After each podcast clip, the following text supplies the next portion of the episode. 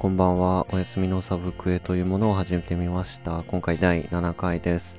こちらはお休みが現在プレイしているゲームの感想をログ的に話すプログラムです。もちろんメインの活動は週1ペースで更新している週刊ゲーム斜め読み本編になりますが、こちらも不定期で更新する予定ですので、よろしければお付き合いください。えー、というわけで、今回は純粋に今やってるゲームの話を、えーしたいなと思います。では、早速行きましょ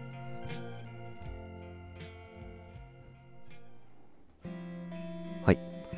えー、結構ね、タイトルはいっぱいあるんで何から話そうかなと思うんですけど、まあ、まずは、こうジャブ的な意味で、えーフィットボクシング2を最近始めました。なんかうまいこと言ってるつもりですかみたいな。はい。あの、まあ運動不足もそうなんですけど、なんか眠気覚ましになんかいいのないか、まあゲームじゃなくてもいいんですけど、なんかいい方法ないかなって思って、まあ体を動かせばいいんじゃないかと思って、えー、始めましたけど、あの、フィット、フィットボクシングのネタバレってあんのかな でもね、気にしてる人いないと思いますけど、あの、あれは結構あれなんですね。段階的に、こう、プログラムがどんどん解放されてる仕組みになってるみたいで、最初の方は、なんか、あ、俺、これだったらできそうだなって思ってたんですけど、だんだん難しくなってきて、やっぱ俺運動できねえんだなってちょっと 最近へこみ始めてるんですけど、まあなんか、はい、やってますよ。や、やり始めましたよっていうね。もうこれ以上話すこともないんで、いいか。で、えーっと、そうだな。まあぶっちゃけ今日、あの、話したいのって、ゼルダと、まあ、あの、FF16 なんですけど、それらがまあ発売ないしこう盛り上がるにこう当たってですね。ちょっとプレイがサボり気味になってるタイトルもまあ出てきてまして。まあライザー3もうずっと やってる期間長すぎないかみたいな。発売日にね一応届いてるんですけどね。多分まだ全然序盤なんですよね。まあ、ゼルダが一応終わって、ちょっとずつまた触り始めるかっていうタイミングで、えー FF16 が発売されたっていうことで、ちょっとやばい、やばいです。まあ、あとは FF14 も最近あんま時間作れてなくて、全然触ってないんですよね。14は、あの、まあ、時間云々っていうか、その他のタイトルとの兼ね合いとかもあるんですけど、なんか一回、まあ、野良の人とやった、あの、オー、えーオーラムベイルだったかな。オーラムベイルっていうダンジョンをやったら、なんか、僕の動きがあんま良くなかったですけど、それをちょっとね、怒られて 野良の人に怒られたんですよね。ちょっとそれが、まあト、ラウマまでいかないけど、なんかまたオーラムベイルに行くことになったらどうしようって思うと、めちゃくちゃ気が重くて、なんか ちょっともう、まあ、億劫まではいかないけど、ちょっとやんの怖いな、みたいな状態なんですよね。まあ、自分からそのダンジョンに行くっていうのを選ばなければ基本的に行くことないんですけど、まあ、あの、レベリングルーレットっていう、まあ、ルーレットってね、名前がついてる通り、まあ、一日一回こう、デイリーみたいな感じで、あのーやる、うーなんていうかな、クエストみたいなのがあるんですけど、それやっぱね、何のダンジョンに行くことになるかがわかんないんですよね。メンツが集まりました。突入ですってなってから、どのダンジョンに今回行きますよっていうのがわかるんで、もうそこに決まっちゃうともう正直逃げようがないみたいな。で、まあ、いろいろそのヒーラーとしてのこう立ち回りとかの、まあ、反省というか、まあ、学ぶかと思ってネットでいろいろ見てると、まあ、結構そのオーラムベイルっていうステー、えー、とダンジョンはなんか初心者が最初にこうちょっと心が折れるでおなじみらしいんでまあそういうもんなのかなとこう割り切ってまあ次回以降いろいろ気をつけなきゃいけない点とかは分かったんであのそういうとこ気をつけりゃいいのかなみたいな感じですね。まああとはその調べてるとやっぱりあの、蒼天のイシュガルドっていうシナリオから結構面白くなるよっていうことなんですけど、まあ一番最初にプレイするシナリオがまあ神聖エオルゼア。でまあそれをクリアすると、えー、神聖エオルゼア以降の、えー、まあパッチがまあ5段階ぐらいで当時まあ更新されて、で、その後に蒼天のイシュガルドっていうのが実装されたみたいで、だから僕は今その中間のそのパッチが更新されてた期間のところに遊んでるんですけど結構そこのボリュームもすごくてなんか蒼天の石ガルドいつできんのかなみたいな感じなんですよね。まあその合間の、まあ、鑑賞といえばいいのかそのシナリオもまあ別に面白いっちゃ面白いんですけどうん結構ねまあそんなでまあ、時間もないしで、時間もないし、なんだ、ちょっとこう なんていうんですかね、まあ、モチベじゃないですけど、あのー、若干遠のいてる感はね、ありますけど、まあ、ライザも14もそうなんですけど、あのー、まあ、任天堂ダイレクトのね、6月21日の、えー、視聴後に、まあ、今録音してるんですけど、まあ、今年のこう、ラインナップというか、俺は今年何をプレイするぞみたいなのがなんとなくこう、決まって、まあ、ダイレクト、本当楽しかったんですけど、マストで抑えなきゃいけないなと、俺絶対これやるぞみたいなソフトは、まあ正直そこまで多くなかったですよね、現状。まあ11月が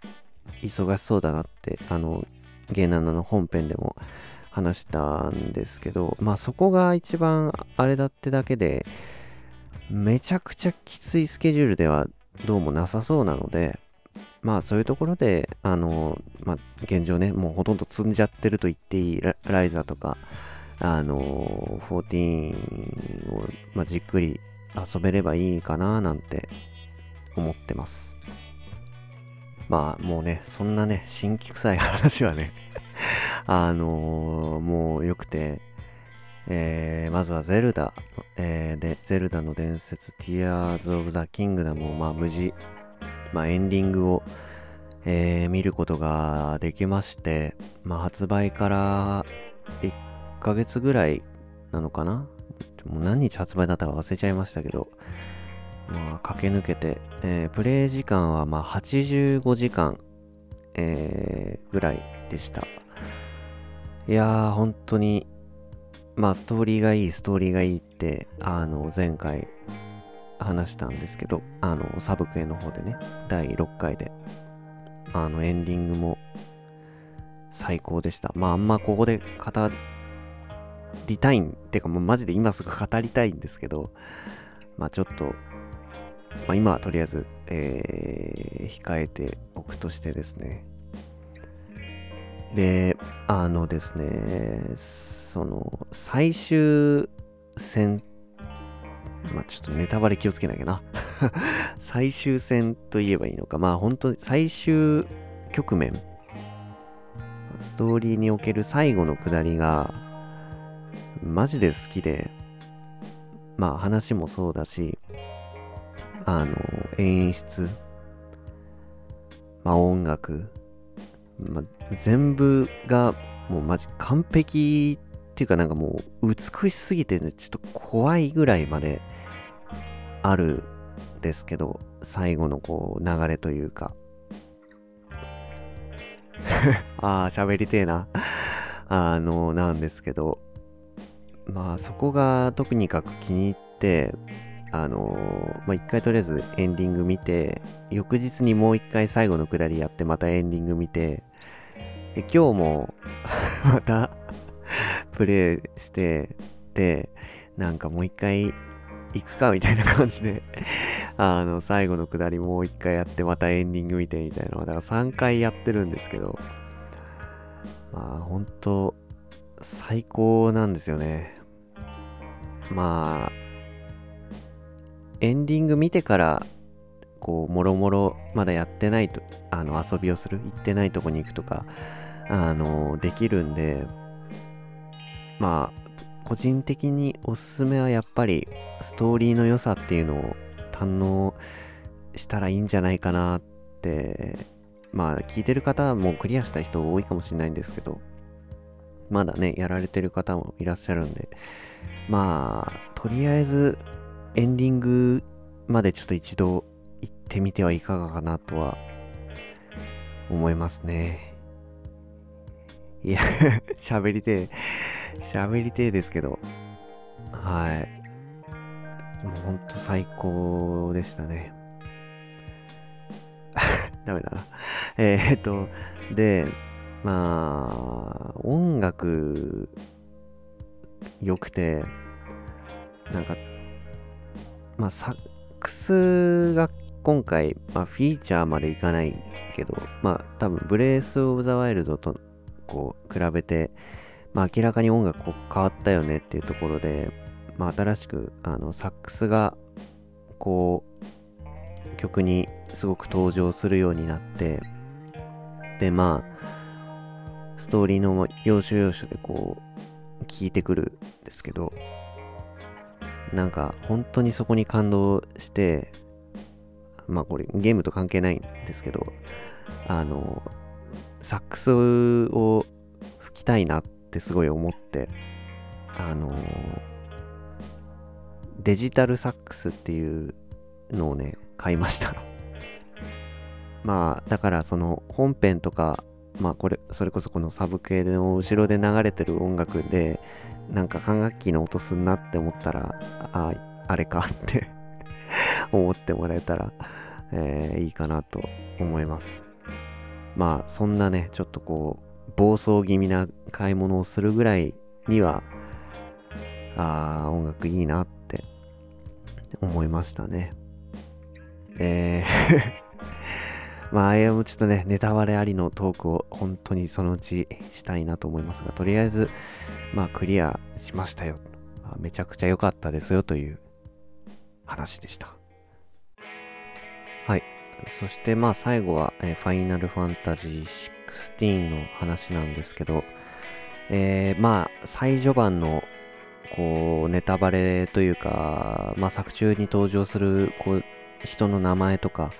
あのー、用語とかシステム周りの話をちょっと飛び出すと思いますので、まあ、全く情報入れたくないよっていう方は、えー、ご注意ください。えー、っと、4時間ぐらい、えー、遊んだ段階で今、録音してるんですけど、まあ、とりあえず、なんだかんだ言って、アクションフォーカスの方で、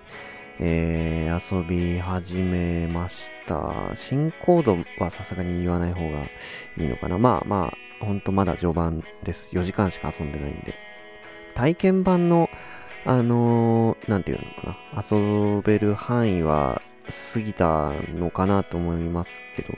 体験版触ってないんで、あの、どこまでが体験版でプレイできたとこなのかってちょっとわかんないんですけど。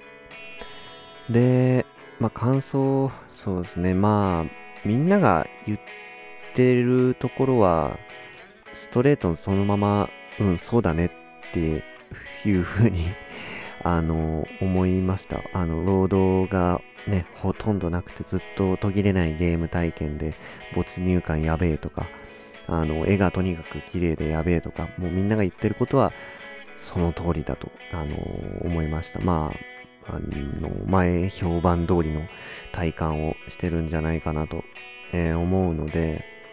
まあ、個人的にこういいなとかあのこれ気になるなあのあネガティブな意味ではなくてね気になったなっていう点を、えー、挙げていきたいんですけどまずは、えっとね、フォトモードの存在僕知らなかったんですけどあるんですね。いいですね。まあ、こんだけグラフィック確かにこだわってんだったら、つけてくれたら嬉しいなとは確かに思ったけど、まあ、めちゃくちゃね、あのー、モード自体シンプルなんですけど、十分ですよね。っていうか、あのー、なんていうの？リリニア式というか、まあ、いわゆるストーリーのこう、本筋、どういう風に進行していくかっていうのは決まってる形式のゲームなんで、そういうゲームでフォトモードはあるってなんか、珍しいというか、僕やるのもしかして初めてかもしれないんですけど、すごく、あの、なんだろう、今、写真これ撮っとかないともうここ来ないんじゃないかとか、今、こう、なんていうか、ここの状態の写真って本当に今しか撮れないんじゃないかみたいな変な緊張が常にあって、ゲーム全然進まねえみたいな あのー、逆にちょっとね、困ったみたいな あのー、感じで。まあ、ただね、まあ、その没入感、没入感でね、ずっと言ってますけど、やっぱり、途切れることのないゲーム体験っていうのがあるから、まあ、逆にフォトモード入りづらいというか、写真なんか撮ってねえで物語進めようぜっていう気持ちもあってで、もうなんか、めちゃくちゃ めちゃくちゃな、あのー、精神状態で。まあでもやっぱりストーリーへの引き込みが、あのー、すごいんで、本当気づいた時に、あ、写真撮るかぐらいの感じに結局は落ち着いてますね。で、まあ、グラフィックの作り込みも、なんかね、もうここほんとただ通り過ぎちゃっていいんですかみたいなね、場面の連続なんですよね。もうちょっとこの森堪能していいですか自分みたいな。なんか、この木漏れ日の感じ、めちゃくちゃいいんですけど、進んじゃっていいんですかねみたいなね。あのー、レベルで。まあ、これが、だんだんゲームね、やっていくうちに当たり前になっていくのが、本当かな みたいなね感じで。いやー、恐ろしい作り込み。まあ、PS5 のスペックをフルに活かすとこうなるんだぜっていうのを見てるんだなって、はい、感じですね。まあ結局みんなが言ってることと多分今 同じことをあの喋ってるような気もしますけど、あとはね、えっと、主人公の、まあ、クライブが、すでにめっちゃ僕気に入ってるというか、まあ、内面云々っていうのはまだプレイして間もないんでわかんないところもあるし、これからどういう風に変わっていくかっていうところもね、あの見どころというか楽しいところだと思うんですけど、普通にね、見た目がいいですね。まあ、あと、あのー、声というかお芝居の感じ、いいですね。まあ、あのー、特にこう、青年期って言えばいいのか、あのー、まあ、えっ、と、時が経った後の姿と言えばいいんですかね。あのいいです。なんか、もっと、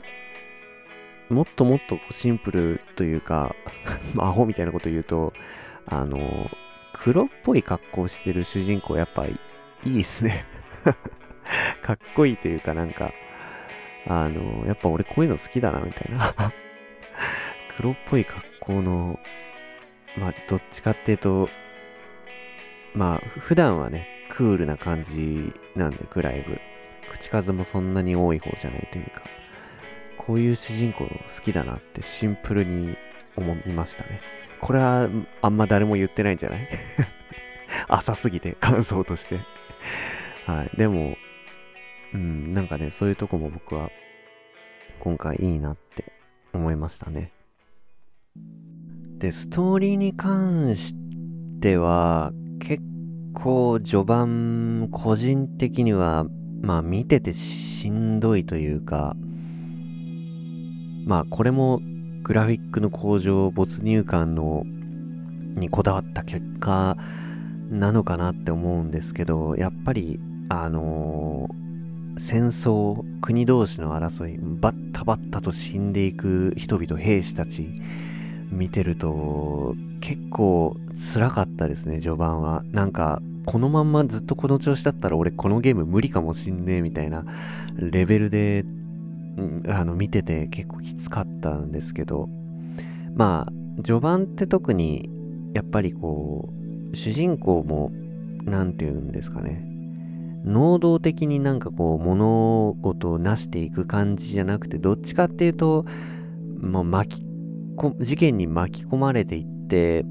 まあ、抗う術はないみたいな、もうどうしようもねえけど、とりあえず今、目の前の、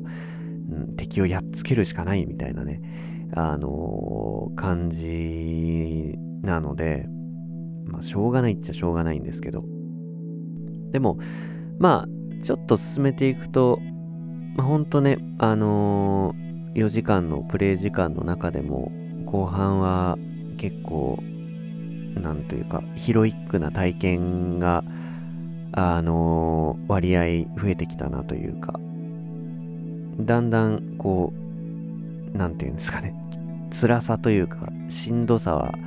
あのー、抜けてきたかなと思いますね。まあ、具体的に言っちゃうと、その、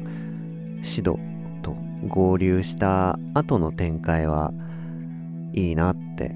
あのあなんかやっと安心して プレイできるようになったなというふうに思いますね。体験版、本当にあの冒頭から遊ぶ感じだと結構みんなきつかったんじゃないかって思うけど、あんまそういう話聞かないんだよな。まあ、あんまりその体験版に関する情報って全然僕入れてこなかったんで、それのせいかもしんないんですけど、あれを配信でやっってた方ってね、本当に大勢いらっしゃると思うんですけど、なんか配信の空気大丈夫だったのかなみたいな、なんかね、余計な心配まで、あのー、しちゃいますけど、うん、まあ、本当の序盤は結構ね、やっててしんどかったですね。あとはね、ストーリーだけじゃなくて、まあ、じゃあプレイしてって、なんか演出としていいなって一個すごく印象に残ったのはあの主人公クライブがあの戦闘後に結構ね疲労の色が見えるのが割といいですね。あれずっとああなのかな？だんだんタフになってくのかね？ちょっとわかんないんですけど結構強敵と戦った後はちゃんとへばってるのがいいですね。あのプレイヤーもへばってるんですよ。ふうやっと倒したみたいな。あ結構苦戦したなみたいな。体力結構持ってかれたなみたいな。あのプレイヤーのテンションと結構ね シンクロしてて、えー、いいんじゃないかなっていう。まあゲームだとどうしてもねあのやらやらないがちというかさあのまあ倒したら倒したでふんすんって みんな してることがよっぽどの強敵じゃないと多いかなとかね思いますけど。でっかいね本当多分まあ序盤だから強敵に見えるけどプレイ通したらああいたなそんなやつもみたいな。敵に当たるであろうあのトカゲみたいな。でっかいトカゲみたいな。あれを倒した時も結構こう満身創痍じゃないですけどうーみたいななってて良かったですね。で、まあ、あとはその直前のその生放送とかも本当飛ばし飛ばしで見てたですけど、なんかこう、セリフのな感じはやっぱ独特というか、まあ最初にそのフェイシャルモーションとか、まあ、あのー、セリフとかも英語ベースで作って、まあ、吹き替えみたいな感じで今回こう日本語があてがわれてるっていう感じなんですかね。まあ、ちょっとふんわりなんですけど、ちゃんとしたこと知らないんですけど、そのせいかなんかね、結構セリフとセリフの間の取り方とかが面白くて、なんか、指導かな？なんか、ああ、警戒しつつ行くとしようみたいな、このちょっと間があるみたいな。普通だったら、あ警戒しつつ行くとしようぐらいで、こう、さらっと言っちゃうのかなっていうようなセリフも、なんかね、独特の間があって、面白い、面白いというか、なんかそういうところの影響なのかなっていうところで、うん。まあ、あとは、シドで思い出したけど、あの、シドの、ま、隠れ家っていう、まあ、現状、ベースキャンプに当たるのかなっていう、この辺は多分、あの、直前の情報番組とかでも言ってたんで、全然言っちゃってもいいのかなとも思うんですけど、あのー、まあ、多分定期的にあそこに戻って、その装備の、あのー、調達を、あなんていうか、まあ、新しい装備にしたり、あの、現在の装備を強化したりとか、まあ、あと物資を補給したり、あの、なんかいらないもん売ったりとか、いろいろやるのかなって思うんですけど、あの、ストーリーの誘導がしっかりしすぎててというか、まあ、自分のタイミングで戻りゃいいんだと思うんですけど、全然いつ戻んだみたいなあの、ストーリーに本当うまいこと載せられてて、なんか、ちょっと装備気になるけど、まあ、一回行っちゃうか、みたいな感じの連続なんですよね。ストーリー上あそこに戻ることがないと、もう俺は一生